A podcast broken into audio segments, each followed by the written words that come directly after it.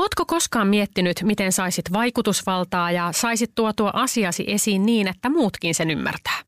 Tervetuloa Esiintymisklinikka-podcastiin.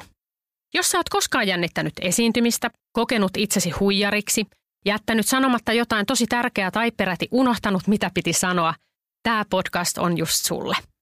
Minä olen Marjo Helman.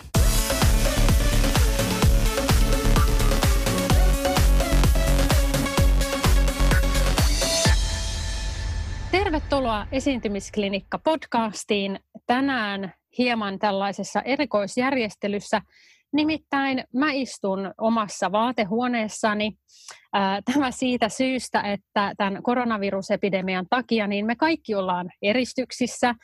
Mun vieraani tänään myöskin istuu jossain, hän saa kohta kertoa, että missä hän istuu, mutta minä istun vaatehuoneessa ja, ja tuota, jos tämä soundi jostain syystä on vähän erilainen tällä kertaa, niin se johtuu tosiaan tästä erikoisesta tilanteessa, mistä me kaikki tällä hetkellä ollaan. Mutta tosiaan tervetuloa esiintymisklinikkaan ja mulla on tänään aivan mahtava vieras. Mä oon odottanut tätä tosi paljon. Hän on juuri täyttänyt 60. Hän on aivan mahtava suomalaisen musiikin vaikuttaja, nimittäin Asko Kallonen. Tervetuloa. Kiitos Maria. Ja teille joillekin ehkä nuoremmille tiedoksi, jotka ää, ei ole niin vahvasti seurannut, niin ää, Askohan on tällainen ää, tällä hetkellä Warner Musicin kotimaan tuotantopäällikkö.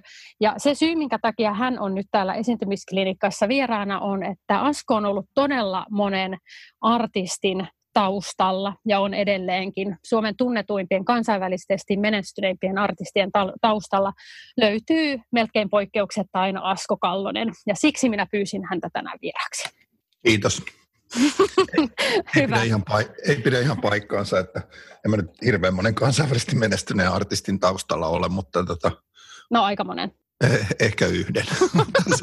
Kuulostaa ihan hyvältä, kun sä sanot noin pitää aina vähän hehkuttaa. No, joo, joo. joo. joo. Mutta tosiaan ää, Asko tunnetaan siitä, että Askolla on tällainen tosi hyvä, mä sanon nenä, eli oikeastaan vaisto siihen, että mikä on kiinnostavaa ja mistä artistista tulee iso juttu. Ihan ensimmäiseksi kuitenkin haluaisin Asko sulta vähän kysyä, että kun nyt tässä puhutaan esiintymisestä, niin, niin millainen esiintyjä sä omasta mielestäsi oot? Oma, oma esiintyminen, sitä on tietysti tosi vaikea, tai oikeastaan ihan mahdoton arvioida niin kuin objektiivisesti. Et, et, kyllä mä oon, oon esiintynyt erilaisissa foorumeissa niin kuin muusikkona ja yksinään ja, ja niin kuin soittanut ja sitten tietysti aika paljon joutuu duunissakin esiintymään. Totta kai oikeastaan niin kuin työelämä on nykyään aika paljon semmoista esiintymistä ja muille esi- esi- esittelyä asioista ja, ja niiden, niiden kanssa niin kuin toimimista ja sen oman persoonallisuuden esiin tuomista sitä kautta, niin mutta vaikka mulla on ihan mahdoton sanoa, täytyy kysyä joltain muulta, että millainen mä oon esiintyjänä, että, että, että, että, että, että siihen on suhteellisen vaikea noin niin kuin analyyttisesti itse suhtautua. No mi, mi, miltä susta tuntuu, kun sä esiinnyt? Onko se sulle mieluisaa hommaa vai onko se semmoista, että oh no? Se on tosi, tosi, tosi vaihtelevaa, mutta niin kuin mä oon pikkuhiljaa oppinut tässä, kun en ole enää ihan nuori, niin ehkä vähän niin kuin hyväksymään, koska, hyväksymään itseni, koska se on aika paljon just sitä, että, että, että niin kuin on sitten vain oma itsensä. Että kyllä mä nuorena niin kuin pelkäsin tosi paljon esiintymistä ja, ja se oli mulle jotenkin tosi vaikeaa ja tunsin itseni epämukavaksi ja noloksi ja, ja kaikkea mahdollista. Mä olin jossain silloin mä opiskelin yliopistossa tiedotusoppia meillä oli joku tämmöinen, siellä oli semmoisia kursseja, joku suullisen esittämisen kurssi ja piti pitää joku esitelmä, niin siitä mä olin koko esitelmä semmoisessa ihme kyyryssä.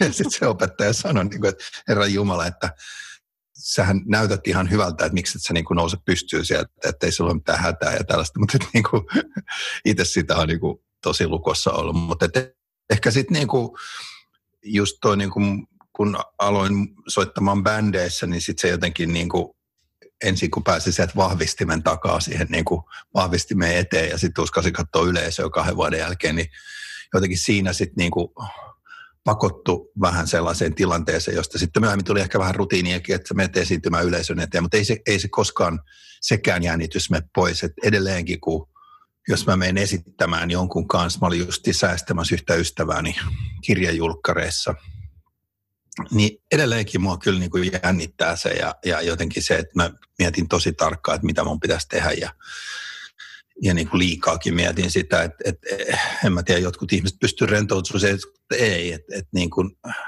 ja sitten mä huomaan, että kaikkein paras tapa on nimenomaan mennä siihen esitykseen sillä, että hyväksyy sen, sen, sen tilanteen. Toki siihen niin kuin on olemassa tekniikoita, moniakin tekniikoita, ja ne on ihan hyvä, hyvä käydä läpi, mutta että hyväksyy itsensä ja, ja sen tilanteen ja sitten on mahdollisimman rehellinen tietyllä tavalla tietyissä puitteissa tietysti, että siinä on niin kuin aina rakenteet, että se on eri asia, että jos puhuu perheelleen tai sitten niin kuin jollekin kolmelle sadalle ihmiselle, että tota, se on aina, mutta että mä oon jotenkin ehkä vähän väkisinkin jostain syystä niin kuin joutunut opettelemaan sen, sen muille ihmisille puhumisen, mutta on se edelleenkin vaikeaa. Ehkä niin kuin hassuin tilanne oli, kun mä olin silloin kun mä olin Idolsissa ja, ja pyydettiin tietysti joka paikkaa esiintymään ja puhumaan ja, ja näin. Ja oli yhden firman jossain tämmöisessä niin kuin, joku firma piti silloin jonkun yhteistilaisuuden Helsingin jäähallissa. Heitä oli 5000 siellä paikalla ja sitten ne pyysi mut puhumaan sinne. Silloin oli Jallis Harkimo ollut edellisen vuonna. Ja sitten ne, sit ne halusi mut puhumaan sinne ja mä menin puhumaan yhdestä niin kuin valtavan häpeällisestä ja suuresta epäonnistumisesta niin sinne. Ja mä, mulla oli tosi idi, idioottimainen olo, mutta samaan aikaan niin kuin hassun koominen ja ab, abstrakti ja absurdi olo, kun mä seison siellä jäällä siinä maalivahdin alueella ja sitten siinä ympärillä on siis jäähallillinen ihmisiä, mä puhun niille, niin tota, se tuntui jo niin oudolta, että siinä ei enää jännittänyt. Mä vaan niin kuin mietin sitä, että mä joskus pelasin aikoinaan jääkiekkoa, niin mä olin tässä, tässä niin kuin maalin edessä ja hakkasi vastustaa hyökkäjiä tässä ja nyt mä oon niin kuin puhumassa puku päällä tässä. Mutta tota, se, se on ollut sellainen niin kuin koko elämän kestävä prosessi ja, ja jotenkin olen päässyt ehkä niin kuin sinuiksi sen, sen oman persoonani kanssa, enkä häpeä niin hirvittävän paljon enää itseäni kuin, kuin silloin aluksi. Kumpi sua enemmän hävettää tai jännittää se, että sä puhut jäähallisi, jäähallilliselle ihmisiä, viidelle tuhannelle ihmiselle, vai että sä puhut perheelle? ne on oikeastaan aika lähellä toisiaan yllättävää kyllä. Tämä kuulostaa ihan hälyttämältä. Mutta nyt kun sä kysyt sen noin, niin kun mä mietin sitä, niin ne kumpikaan ei oikeastaan mua sillä hirveästi jännitä. Ää, oikeastaan kun on sellainen sanonta, että kun mä haluan kuulla sarkasmia, niin käänny lapsieni puoleen, niin siinä suhteessa mä oon niin kuin jo sujut sen asian kanssa. Mutta tota, ehkä niin kuin jännittävintä on semmoinen, ne on erilaisia tilanteita, että se ei ole niinkään ihmisten määrästä kiinni, vaan niin kuin, että onko sulla niin kuin, ehkä se, mikä asia rupeaa helposti jännittämään, että on semmoinen suorituspaine siinä esiintymisessä. Nyt, nyt mun täytyy onnistua ja mun täytyy jotenkin vakuuttaa nuo ihmiset ja, ja useimmiten sitä on kaikkein vakuuttavin silloin, kun sä olet aivan täysin oma itsesi ja rento ja luotat siihen, että luotat siihen, että sä tiedät tämän asian ja osaat sen ja etkä muutakaan voi. Että se niin kuin, ihan semmoiseen niin kuin normisuoritukseen, kun pääsee puhuessaan isolle joukolle ihmisiä, niin se on loistava suoritus. Ja sitten sit jos pystyy vielä niin kuin syömään purkkaa ja kävelemään yhtä aikaa, eli pystyy ajattelemaan siinä puhuessaan, niin se on, sehän on aina plussa, että pystyy olemaan siinä tilanteessa läsnä. Ja, ja kyllä siihen niin kuin auttaa. Mulla oli niin kuin ensimmäisiä semmoisia isoja esiintymisiä on ollut jotain, kun mä oon jossain markkinointimainon-lehden tilaisuudessa puhunut jostain just artistien breikkaamista tai jostain, ja sitten siellä on ollut niin kaiken näköistä mainosväkeä ja muuta, kuitenkin niin kuin paljon ihmisiä, niin kyllä mä niin kuin aika huolellisesti on silleen niin kuin sitä ennen valmistautunut ja sitten niin kuin meditoinut vielä ennen sillä, että mä saan jotenkin mieleni silleen rennoksi ja puhtaaksi siitä, että, että mä en niin kuin jankkaa sitä, vaan että niin kuin, ja se pointti siinä meditoimisessa tai niin kuin rauhoittumisessa, mitä se nyt ikinä onkin kenellekin, niin on ehkä se, että, että sä niin kuin vaan rentoudut olemaan se, kuka sä oikeasti olet, koska et sä mitään muutakaan voi siinä olla. Ja annat sen tulla esille niin kuin rehellisesti. Tietenkin ylläpitäen sitä tilanteen niin kuin vaatimaa jotain henkeä ja kannattelemalla myöskin sitä tilannetta samaan aikaan. Mm. Tuo oli erittäin hyvä pointti toi, että, että ähm, olen oma itseni, koska en oikein muutakaan tässä tilanteessa voi. Mm. Niin, tällä pakalla on pelattava. Juuri näin, juuri näin.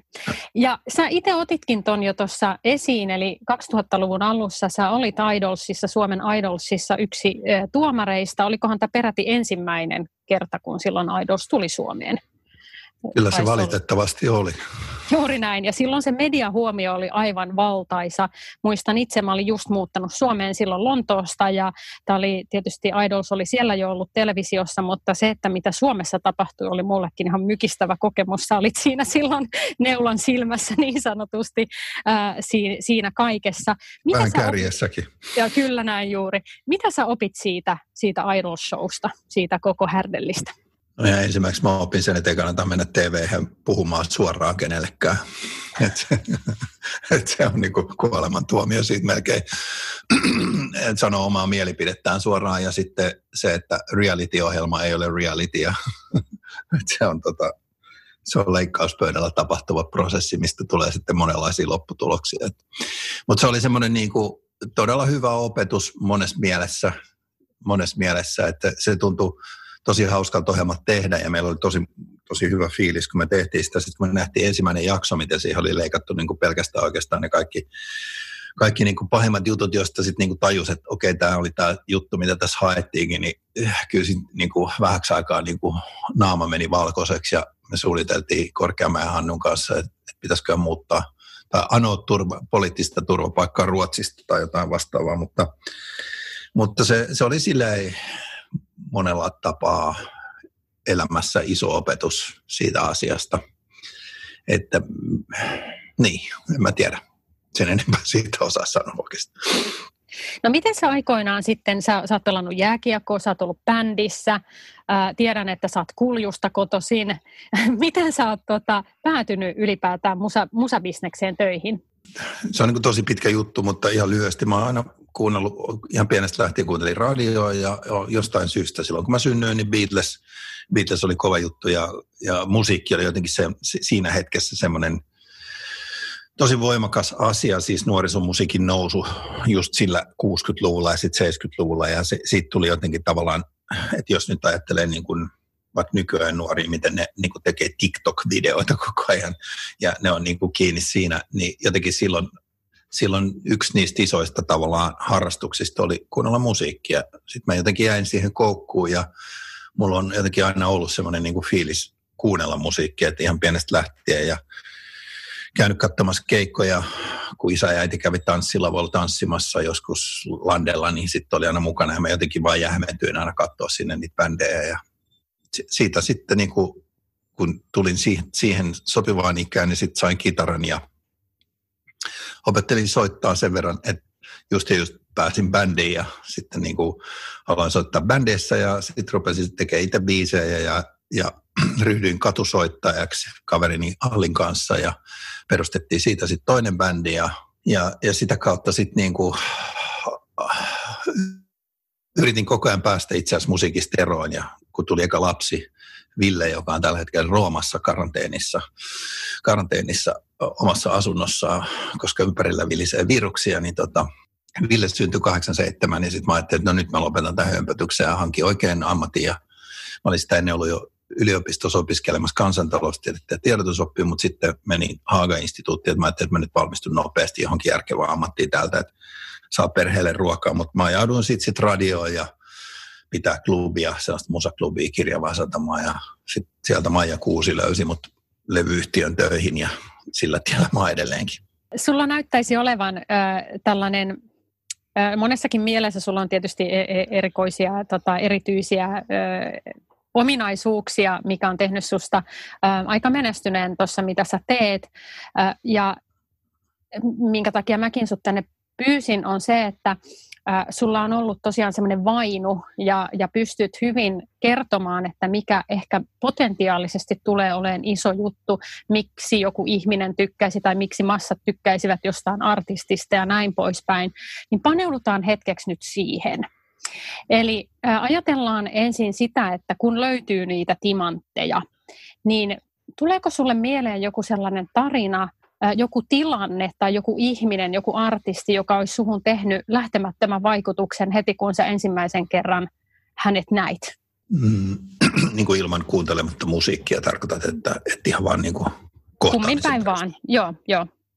Joo, koska yleensä joo. se kuulee jonkun laulavan tai soittavan, niin sehän, sehän nyt tekee sitten vaikutuksen tai ei.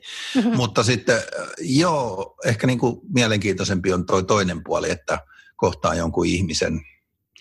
Mä muistan niin kuin joku Veeti Kallion, joka tuli just tänne kirjavasottama klubille suutarina silloin ja tota, ja, ja tuli sinne laulamaan heti jotain Louis Armstrongin What a Wonderful World, sellaisella todella kauniilla soul äänellä, niin muista vaan kun istuu hänen viereensä ja, ja niin kuin näkee, näkee hänet ja aistii jotenkin sitä läsnäoloa, niin tulee semmoinen, että wow, että mikä, mikä niin kuin läsnäolo ja tuossa ihmisessä on jotain, jotain vetovoimaa.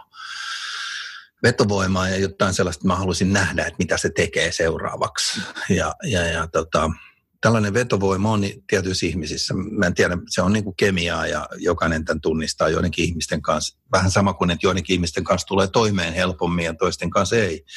Ja sekin on, se, se ei niin kuin kummankaan vika. Ja sitten joissakin ihmisissä vaan joihinkin ihmisiin rakastuu ja joihinkin ei. Ja jo, joissain ihmisissä on sellaista vetovoimaa, että se jotenkin niin kuin, että voi tavallaan niin kuin lopettaa seuraamasta niitä ja, ja vähän niin kuin, että mitä hän ne seuraavaksi tekee. Aina kun ne tekee jotain seuraavaksi, niin sitten siinä on joku semmoinen niin kuin sähköisyys tai jännite ja mielenkiintoisuus. Niin, ja tässä muuten, no, vaikka Ville Valo esimerkiksi, nyt on aika selkeä, että olin, olin kuullut musaa ja, ja aikaisemmin ja, ja sitten oli vähän, että minkälaisia tyyppejä. Sitten Ville tuli paikalle, niin sitten mä olin sillä, että kukas tämä on, että tässä on aikamoinen tätä tapaus, että, että kaveri tulee silleen niin kuin hyvin nonchalantisti siihen paikalle ja, ja henkii semmoista jotain mystistä, käsittämätöntä läsnäolovoimaa, joka on, joka on, ja siihen liittyy tietysti joskus, siihen liittyy se, että ihminen saattaa olla niin kuin erityisen hyvän näköinen tai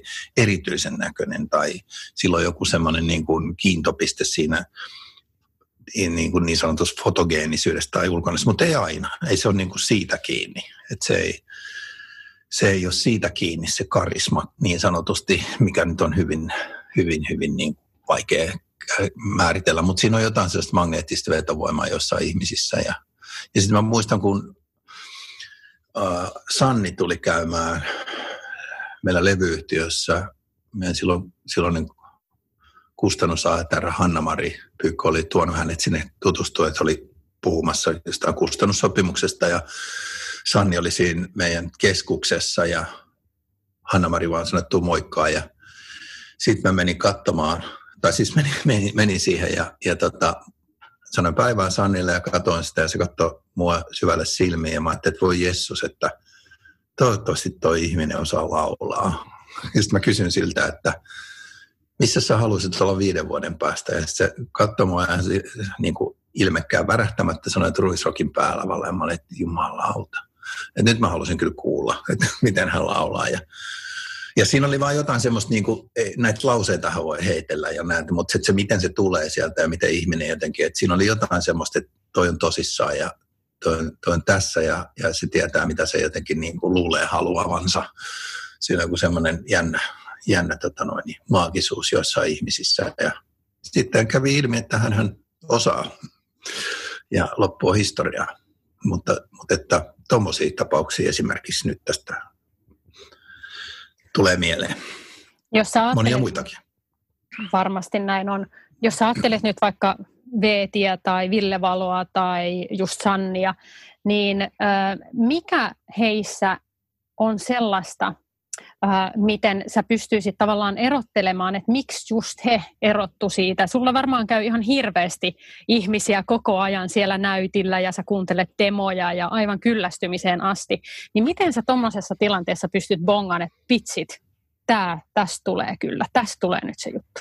Mä en demoja hirveästi ole ikinä kuunnellut itse asiassa, mutta siis enemmän just tapaan ihmisiä ja, ja kuuntelen muiden ihmisten mielipiteitä aika paljon ja yritän seurata jotenkin sitä, että mitä maailmassa tapahtuu niin kuin silleen, tavallaan vähän silleen, en mä tiedä, tämä kuulostaa, tulee, kuulostaa tosi typerältä, jos mä rupean selittää sen enempää, mutta et, et, ja kliseiseltä ja kaikelta muuta. mutta tota, jotenkin se vaan, että jotkut asiat vaan niin kuin tarttuu. Että mä yritän jotenkin silleen niin kuin olla kiinnittämättä huomioon mihinkään. Ja, ja sitten jotkut asiat kiinnittyy ja sitten niihin jotenkin sitten paneutuu. Ja että, niin kuin, että mikä, miksi, miksi tämä nyt mulle niin kuin jäi mieleen? Miksi mä, miksi mä jäin miettimään tätä asiaa? Miksi toi biisi jäi mulle päähän? Ja miksi, mikä tuossa artistissa on? Ja sitten joskus tulee, joskus tulee silleen niin kuin välittömästi silleen, että no tämä on ihan niin kuin selvä. Tuli nyt mieleen tässä kun kysyt nyt tota, ja tässä viime viikolla me julkaistiin semmoinen levy kuin Iida ja Kallen, eli tota, Iida Pauli ja Kalle, Lind, Kalle Lindruuti, niin tota, mm. levy tuli viime viikolla. Ja, ja tota, se oli jännä juttu, se, ne oli biisin tekijöitä, mä olin Kallen kanssa tehnyt musaa jo aikaisemmin siinä ja Iida oli tehnyt Lassen kanssa ja sitten oli vain jossain biisileirillä siinä ikään kuin meidän toimistolla ja ne oli jäänyt sinne jotain fiilistelee ja, ja, ja tota, tekemään biisiä. Sitten mä satuin olemaan toimistolla vielä myöhään ja ne tuli siihen alas sieltä ylä, meidän yläkerrasta ja sanoin, että hei, tuu kuuntele tällainen biisi, että me tehtiin makea biisi ja se oli semmoinen biisi kuin Hakuammuntaa ja Mä sanoin, että no, mä just lähdössä duunista himaan, mutta soittakaa nyt, että, että varmaan se on ihan kiva biisi. ja näin. Ja tota, sitten ne, sit ne tota, istatti siihen vierekkäin ja rupesi soittaa sitä ja mä kuuntelin minuutin ja mä katsoin niitä kahta tyyppiä ja olin että hei jumalauta, että tämä on duo, että tämä pitää tehdä, että tämä on hieno biisi ja noin tyypit, noiden äänet sopii ja sitten meni ihan kylmiksi, että, että wow, että kun biisi oli loppu, niin mä olin ihan silleen, silleen vähän niin kuin kyyneleet silmissä, en niin kuin sen takia, että se olisi jotenkin surullinen, vaan silleen jotenkin niin kuin itse liikuttu omista fiiliksistä. ja, tota, ja, ja silleen niin kuin sit tuli sellainen, että tämä on ihan selkeä juttu. Sitten mä sanoin niille, että hei, tiedätte sitten mitä, nyt, nyt te perustatte bändin. Ja ne oli se, että häh, että niin kuin, eikä perusteta tai jotain, että meillä on molemmilla oma juttuja. Mutta äh, manipuloinnin ja viekkauden ja vääryyden ja lahjonnan kautta sitten asiat tapahtuu ne on läppä, mutta siis tota, sitten se meni eteenpäin. Mutta et, et siinä tuli ehkä semmoinen hetki, että et jotenkin niin kuin monet asiat ehkä, ehkä siinä hetkessä sitten niin kuin kiteytyi tai yhtyi ja tuli yhtäkkiä sanoa, että tällaista ei ole, tämä kuulostaa hyvältä, tässä on jotain järkeä, tämä on tätä päivää, nuo tyypit on hienoja, ne toimii yhdessä, niin monet sellaiset niin kuin intuitiivisesti aistittavat asiat ehkä siinä yhdessä tapahtuu, että se, jotkut on sanonutkin, että se intuitio on ehkä sellaista niin kuin, jo tiedossa olevaa asiaa, joka yhdistyy aivoissa sitten jossain tietyissä hetkissä, että sulla tulee vaan niin, niin kuin ne jo olemassa olevat asiat, jotenkin se hetki ja se tunne siinä hetkessä niin saa aikaan niiden yhdistymisen ja siitä tulee niin sanottu visio. Ja toi oli yksi semmoinen kohta. No tarvitseeko menestyvän artistin tai esiintyvän taiteilijan sun mielestä olla karismaattinen? Tuo on vähän arvottava kysymys ehkä, että tota, äh, siinä mielessä, että, että niin kuin, tavalla, jos sä niin kuin vetoat ihmisiin esiintymiselläsi, ja vaikka nyt musiikilla tai sä oot näyttelijä, niin kyllähän siellä jonkinnäköistä vetovoimaa silloin varmaankin on. Se voi olla musiikissa, se voi olla soittotaidossa, se voi olla jossain niin kuin setupissa, mikä sun ympärille on rakennettu, tai sitten se voi olla ihan siellä ihmisen ytimessä, mutta kyllä mä, kyllä mä niin uskon, että, että silloin kun on kysymys vaikka niin kuin esiintyvästä taiteilijasta, jonka täytyisi elättää itsensä, eli saada ihmiset kiinnostumaan siitä, mitä tekee, niin et, ei se nyt huono ominaisuus ole, että jonkinnäköinen karisma siellä on.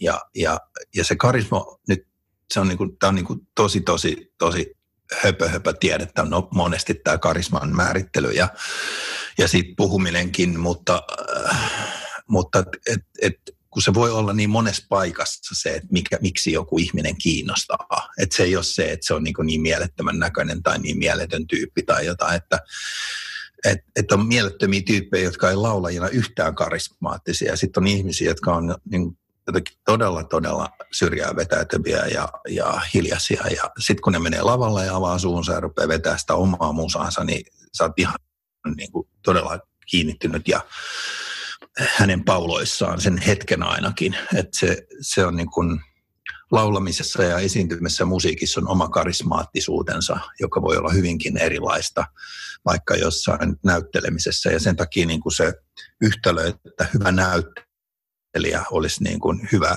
laulaja tai joku tähti, niin se ei, se ei useinkaan välttämättä toimi tai hyvin harvoin toimi. Että niissä on niin kuin, ja sitten taas joku liikkeenjohtaja tai niin kuin johtaja tai niin kuin vaikka uskonnollisen liikkeenjohtaja, niin erilaisia karismoja, jotka sitten toisessa tilanteessa voisivat olla jopa haitallisia. No moni kuulija saattaa nyt sitten miettiä tässä, että aina kun puhutaan karismasta, niin kuin sanoitkin, se, se ei ole, sitä ei tavallaan osata edes määritellä, mitä se oikeastaan on, mutta sen tietää, kun sen mm. näkee tai kokee. Ja, ja se, että joku voi olla mun mielestä karismaattinen, mutta ei välttämättä sitten taas niin sun mielestä, että siinäkin on tämmöistä tiettyä subjektiivisuutta.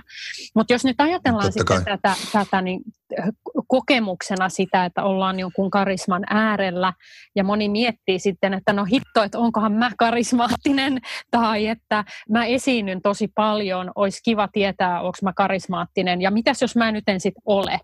Niin mikä sun kokemus on, ei tarvitse olla mitenkään tieteellisesti pohjattu tämä vastaus, vaan että mikä sun koko, kokemus siitä on, että, että jos, voiko sitä karismaa harjoitella? Ei. Et se, se on niinku tietynlainen semmoinen niinku armolahja, jos me nyt puhutaan ihan siitä karisma, karisma-asiasta, jonka edelleen korostan, että on, on kyllä tosi vaikea niinku määritellä, mutta että kun sä menet katsoa vaikka jotain amatöörinäytelmää, mä olin aikoinaan ylioppilasteatterissa, se oli muuten yksi semmoinen asia, mikä opetti mulle paljon esiintymisestä. Suosittelen kaikille, joilla on vaikeuksia tai tuntee olevansa niin kuin vajavaisia siinä suhteessa tai jolla on niin haasteita esimerkiksi esiintymiseen, niin mä suosittelen vaikka, niin kuin, että menen harrastajateatteriin. Mä olin ylioppilasteatterissa silloin bändi-aikoina, niin ajattelin, että se olisi ihan siistiä. En tiedä miksi ajattelin näin, mutta menin sinne ja näyttelin Huckleberry Finnia ja juhannustansseissa olin, olin tietysti bändin kitaristi ja jotain tällaista näin. Tein siinä kaikenlaista hölmöä ja pyrin teatterikouluunkin jossain mielenhäiriössäni välillä, niin, niin tota, kun sä katsot vaikka jotain, niin kuin, et katsoo jotain amatööriteatteri tai niin kuin mitä tahansa teatteri, niin kyllä sieltä, niin kuin, kyllä sieltä vaan joku, niin kuin, että et, miksi toi on niin mielenkiintoinen. Kaikki osaa näytellä tavallaan, mutta et, niin kuin, muista katsoa kansallisteatterissa jotain näytelmää ja, ja tota, kaupunginteatterissa oli, oli näytelmä ja siinä oli Hannele Lauri ja ja tota, se oli tämmöinen perhedraama, joka kertoi erään poliitikon ikään kuin perheestä, en mennä siihen sen enempää, mutta sitten joka Jumalan kerta, kun se Hannele Lauri tuli siihen lavalle, niin mä niin kuin heräsin, että, että nyt tapahtuu jotain mielenkiintoista jotain ja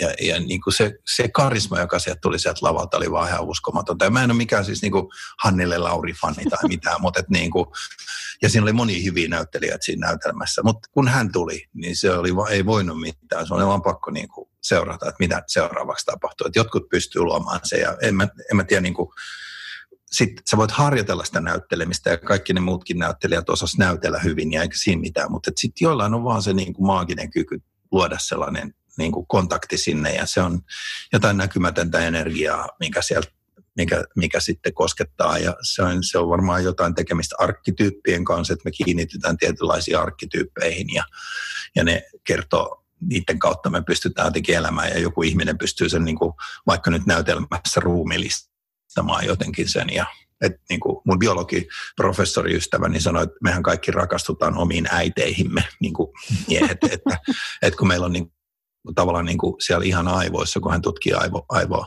aivoja ja molekyylitason juttuja ja eksomeja ja kaikkia muita, niin sanoi, että siellä aivoissa on vaan sitten niin kuin sulle koodautunut sellaiset tietyt molekyylit, jotka on niin kuin niitä hyvä olon molekyylejä, hy, niin kuin hyvä olon tunteen molekyylejä, joita sä saat siellä ihan niin kuin syntyessäsi ja sitten sä loppujen lopuksi koko elämässä etsit niin kuin vastinetta niille molekyyleille.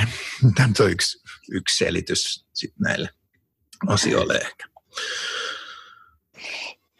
Jos ajatellaan nyt tämmöistä mm, sitä, että mistä tulee iso juttu, mistä, mitä siihen tavallaan vaaditaan. Totta kai vaaditaan se hyvä musiikki, se tuote pitää olla kunnossa.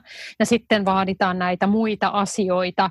Ähm, niin jos ajattelet nyt kansainvälistä menestymistä, joka tietysti vaatii vielä vähän ekstraa, se, että sä pystyt breikkaan Suomesta, mikä nyt ei ole valtava musiikkimarkkina, sä pystyt täältä lähtemään äh, luomaan aika tota, jos nyt vaikka himistä puhutaan aika niin kuin menestyksekästäkin kansainvälistä uraa, niin Niin mitä se sun mielestä vaatii, se, se semmoista ekstraa, että pääsee täältä Suomesta vielä sitten vetämään tuommoisen aika niin kuin huikean kansainvälisen uran?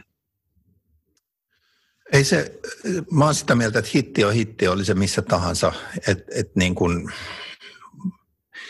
et, et se, se, että, et se olisi jotenkin tosi ihmeellistä jotenkin, että et, et, että pystyy tekemään kansainvälisen breikkauksen, niin mä en ole sitä mieltä. Mutta kysymys on enemmän siitä, että pystyykö tarjoamaan jotakin sellaista noille markkinoille, jotka on aika kyllästettyjä äh, kuitenkin noista isoista popkulttuurimaista, jos nyt puhutaan vaikka popmusiikista. Ja et niin et se on niin kuin, se, että Amerikasta ja Englannista tulee aika paljon, ne on tietyllä tavalla semmoisia niin isoja popmaita, mistä tulee niin kuin, mistä tämä on niin kuin syntynyt tämä, tämä meidän nykyinen popmusiikki ja ja, ja, ja sieltä on tullut isoja tähtiä ja sitten Ruotsi on niin kuin maailman kolmonen varmaan siinä ja sieltä on tullut mahtavia biisin tekijöitä, ja, jotka on pystynyt omaksumaan just nimenomaan tämän anglo-amerikkalaisen musiikin perinteen ja yhdistää sitä niin kuin ruotsalaiseen ruotsalaiseen perinteeseen, josta niin kuin Abban, Björn Benny on niin kuin esi-isät siihen ja Max Martin ja Dennis Pop on jatkanut sitä ja Max Martin on maailman, maailman varmaan iso säveltä, pop-säveltäjä tällä hetkellä ja muun muassa nykyisen uusimmalla levyllä ihan mahtavia biisejä taas tehnyt ja pysynyt niin kuin tuolla huipulla vuodesta 97 lähtien, niin se, että, että sä pystyt tekemään sitä, niin sä pystyt kuin hahmottamaan sen, että mikä on se kulttuuri, mihin sä meet. Et, et, ja nyt kun me puhutaan ulkomailla breikkaamista, niin yleensä me noin niin kuin lähtökohtaisesti puhutaan aina niin kuin joko Englannista Amerikassa breikkaamisesta, harvoin niin kuin Puolassa tai tai, tai niin kuin Saksassa edes breikkaamisesta. Ja sitten siinä on se, että, että, niin kuin, että mitä tarjoaa niille markkinoille, missä on jo valtava kilpailu. Että meillähän ei ole täällä niin valtava kilpailu Suomessa ja me pystytään kilpailemaan täällä meidän omalla kielellä. Ja, ja Suomessa rakastetaan suomalaista musiikkia, että yli puolet niin kuin kuunnellusta musiikista on suoma, suomen kielellä tehty. Ja täällä se on niin kuin, me tunnetaan markkinat hyvin ja tunnetaan media ja kaikki. Mutta sitten kun lähdetään niin kuin tästä ulospäin, niin siellä on, siellä on koko maailma tavallaan jonossa siihen, siihen kahteen kolmeen paikkaan, jota viikossa radiossa esimerkiksi pääsee soittoon, niin, niin se kilpailu on ihan erilaista. Se on niin kuin piirikunnallisista olympialaisiin ja, ja sitten ne kyky, kyky tietysti ja lahjakkuus pitää olla kohdalla, mutta ei se ole aina silleen, niin että sun täytyy olla maailman paras, että sä pääset, pääset niin kuin kansainväliseen breikaukseen, vaan enemmän se, että onko sulla, niin kuin, onko sulla joku idea siitä ja näkemys ja, ja niin kuin, kyky tavallaan yhdistää sitä jotain hyvin, hyvin oma persoonallista niin kuin, tapaa tehdä musiikkia sellaiseen trendiin tai sellaiseen, niin kuin, sellaiseen niin kuin, yleismaailmassa niin kuin trendiin, jos, jossa se pystyy niin kuin kommunikoitumaan se musiikki isoilla markkinoilla. Koska esimerkiksi niin kuin silloin, kun joskus 90-luvulla, kun aloin näitä kansainvälisiä juttuja puskemaan läpi niin kuin BMG-levyyhtiössä ja olin paljon kontaktissa New Yorkiin ja Lontooseen ja muualle ja, ja me tehtiin tämmöinen verkosto silloin, jossa me oltiin jatkuvasti niin kuin yhteydessä, niin se message oli jatkuvasti se, että niin kuin, teillä on hyviä artisteja, mutta mikä, mikä niiden sanoma, onko jotain sanottavaa? Ja onko ne, ne just se, niin kuin se niistä kaikista kymmenestä, jotka yrittää siihen samaan, samaan tavallaan niin kuin kulutusmaitopurkin paikkaan sen teekaupan hyllylle tai koko hyllyllä, niin, niin onko niissä just se erityisyys. Ja sitten se on niin kuin, mitä, mitä yleisemmästä ja generisemmästä musiikkityylistä puhutaan nyt vaikka niin kuin popmusassa, niin sitä vaikeampi sinne on niin kuin päästä, olit se mistä maasta tahansa ja sitten on kieltämättä myös etu siinä, että jos sä tulet Amerikasta ja sä vaikka niin kuin, sanotaan vaikka tekee hip-hoppia, räppiä, R&Btä, urbaania musaa, niin vaikka hip-hopissa, räpissä, niin en mä tiedä kuinka moni niin kuin USAn ulkopuolelta on ikinä päässyt Billboardin niin kuin top top 100 Varmaan siellä on joku Tommy Cash ehkä käynyt tai jotain vastaavaa, mutta et, si, siinä on niin kuin kulttuurillinen etu. Mutta sitten taas just jotain, jotain niin kuin vaikka, jos nyt otetaan tämä esimerkki HIM, niin minusta siinä oli hienolla tavalla yhdistetty tavallaan ihan sen hetken tiettyä semmoista niin goottilaisuutta ja vähän stoneria ja muuta yhdistettynä sitten ihan hyvin, hyvin niin kuin suomalaiskansalliseen iskelmäperinteeseen, siis tähän niin kuin vanhaan iskelmään. Siinä oli jotain hyvin, hyvin kaunista melankolisuutta joka tulee kivasti esille, kun Ville Valo vetää When Love and Death Embrace Agentsin kanssa, niin siinä jotenkin niin kuin Love and Death Embrace, ja, ja siinä ehkä tulee se, niin kuin se ydinasia, että ei, ei kukaan muu voi tehdä tuollaista musaa. Ja sitten siinä sattuu olemaan vielä niin kuin laulusolisti, joka on karismaattinen ja oli se hetki maailmassa, jolloin tuollaista musaa tarvittiin ja, ja se oli Saksassa tapahtuva juttu. Mutta se oli vaikeampi sitten kommunikoida Englannissa ja Amerikassa, vaikka se siellä sitten lopulta meni kanssa läpi hyvin, mutta et sun täytyy tavallaan löytää myös tuossa kansainvälisessä – niin kuin, kun hakee sitä menestystä, niin täytyisi löytää joku kotimaa sieltä.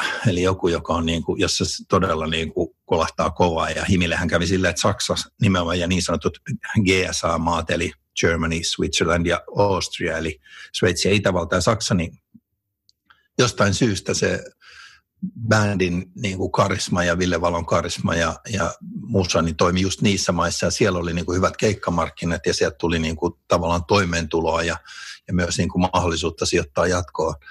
Sitten Englanti oli vaikeampi ja Amerikka tietysti aina vielä vaikeampi, mutta molemmat onnistu sen ansiosta, että oli joku sillanpääasema Saksassa, mutta hassuu sitten, että kun bändin tulevaisuus, niin kuin, tai siis menestys, menestys tuo, tota, parani Englannissa ja Amerikassa, niin tämmöisessä niin anglosaksisemmassa kulttuurissa, niin sitten Saksa jäi ja Saksa alkoi hiipumaan, että mulla on sellainen teoria, että tuossa niin kuin Euroopan halki menee sellainen niin kuin maantieteellinen raja, mikä menee tuossa Suomenlahden ja Suomen Ruotsin välillä, ja sitten se menee Saksan ja Englannin välillä.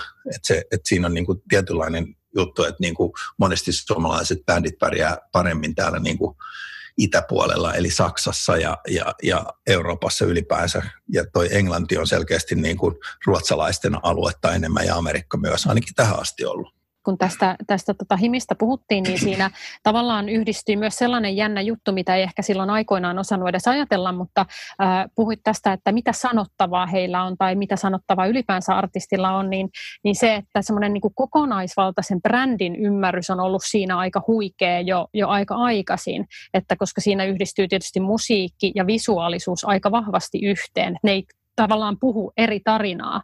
Että ja sitten siinä on se kaikki se goottiromantiikka ja kaikki, että kaikki tavallaan kertoo yhtenäistä bränditarinaa, mikä on varmasti ollut yksi syy myös siihen menestykseen.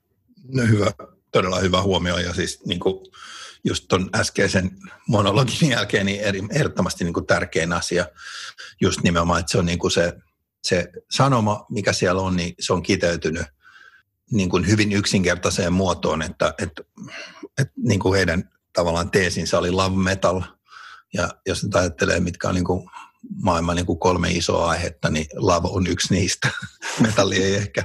Mutta että sen yhdistää love metalliin, niin se oli joku semmoinen niin kuin, ne, semmoista neroutta, että esimerkiksi englantilaiset ei sitä ymmärtänyt, vaan ne oli sitä mieltä, että ei, että ei voi olla bändiä, jossa, jossa on niin tämä love ja metal yhdessä, että on olemassa niin joko miehille musiikkia, se on niin kuin, niin kuin rajuja, ne miehet on rajun näköisiä, likaisia ja rankkoja ja sitten on niin kuin tytöille tehtyä popmusaa. Et, et ne on tämmöisissä maissa, korkeamman popkulttuurin maissa se on niin kuin vaikeaa tämmöiset uudet ajatukset välillä, mutta sen erokkuus oli juuri siinä, että pystyy yhdistämään tämmöisiä hyvin, hyvin yksinkertaisia asioita. Ja sitten oli vielä logo, joka oli Hatagram ja silloin kun Hime ei ollut vielä breikannut Amerikassa 2001, 2002, niin tota, siellä oli jo ihmisiä, joilla oli se Hatagram tatuoitu niskaan, koska ne halusivat olla kuuleja ja edellä kaikki ja niin oli joku tapa ilmaista se ja se oli se, se brändin tunnus, että se, se on, siitä voisi puhua sitten niin puoli päivää, että kuinka tärkeä se on. Ää, onko sulle tullut sellaista tilannetta, ää, sen lisäksi, että on tullut niitä vau, mahtavaa, ihana artisti, tervetuloa, että sä oot jossain kohtaa joutunut katumaan, että ei saameri, miksi mä päästin sen pois mun toimistosta. Että mä ajattelin silloin, että tämä on ihan huono ja nyt siitä tulikin aivan loistava. Onko tullut tällaisia tilanteita? Vaikka kuinka paljon se on niin kuin osa tätä tätä hommaa. Et se voi, ei voi ymmärtää kaikkea. Sen takia meillä on niin kuin nyt esimerkiksi Warnerin loistava AETR-tiimi sen takia, kun meillä on ihmisiä tosi laajalta skaalalta ja kaikilla on vähän erilainen näkemys musiikkiin, mutta kuitenkin pystytään toimimaan saman sateenvarjon alla, mutta et, et se on, se, on niinku se myös tapa varmistaa, että mikä ei mene ohi semmoinen järkevä, koska kaikilla on vähän oma näkemyksensä musiikkiin. Mä oon missannut vaikka kuinka monta juttua. Ehkä paras on Bomb Funk MCs, jonka Nico Newstrom mulle esitteli aikoinaan 97 ja kuuntele tämä Hub Rocking Beats ja me oltiin silloin tekemässä yhteistyötä yhden toisen artistin kanssa ja mulla oli kaiken näköistä siinä pöydällä silloin ja ja sitten mä sanoin, että no, en, mä, en mä oikein ymmärrä tästä mitään. Että se, se, Niko vei sen Sonille ja sitten loppua historia Bonfunkin osalta. ja sitten ja kaikenlaisia, vaikka, vaikka mitä, niin kuin, mm, olisiko vielä jotain herkkupaloja muita. No esimerkiksi niin kuin elastinen ja iso niin mä, mä rupesin jossain vaiheessa, just noihin samoihin aikoihin, niin silloin tapahtui paljon, oli toi himjuttu ja kaikki, niin sitten mulle tuli Katja Stool, oli silloin meillä duunissa, ja me ruvettiin miettimään, että toi, niin toi räppi, kyllä sitä nyt jumalauta suomeksi varmaan joku rupeaa tekemään pakko. Että et kyllä ne jossain vaiheessa sitä ruvetaan tekemään, koska ei silloin ollut kukaan tehnyt. sitten mä soitin mun kaverille Alelle, Ale Pillaille ja sanoin, että tiedätkö ketään, kun se järkkäsi jotain räppipileitä, että, että niin kuin tämmöisiä, missä jengi kuunteli räppiä, niin että tiedätkö ketään, ketä tekee suomeksi. Ja, ja mä tiedän Kannelmäistä pari kaverit, sellainen elastinen ja se iso H, että ne on ollut jossain Ranskassa jossain niin kuin, jollain leirillä ja tehnyt jossain niin kuin, jotain suomiräppiä sinne ja sitten mä otin niihin yhteyttä ja, ja fiilisteltiin sitä ja sitten mä olin sillä, että ei hemmetti, että voiko tätä tehdä suomeksi? Mä olin silleen, että vitsi kun tämä tuntuu oudolta ja, ja jäin sitten miettimään sitä ja kaverit meni sitten, mä mietin sitä tarpeeksi kauan niin, ja sitten siinä tuli jotain niin kuin himin ulkomaan kuviot kanssa, niin sitten mä näin iso hoon just kun menin Lontooseen jotain säätää him-juttuja. Mä sanoin, että moi, että hei, te olekaan pitkään nähty, että mikäs meininki, että tulkaa soittaa uusia räppibiisejä. Niin sitten että joo, me mentiin Sonille ja ne oli tosi innoissaan tästä, että hei, ne sainas meidät. Ja mä olin että voi perkele, niin kuin, että näin tämä meni, mutta, mutta tavallaan ajatus oli ihan oikea.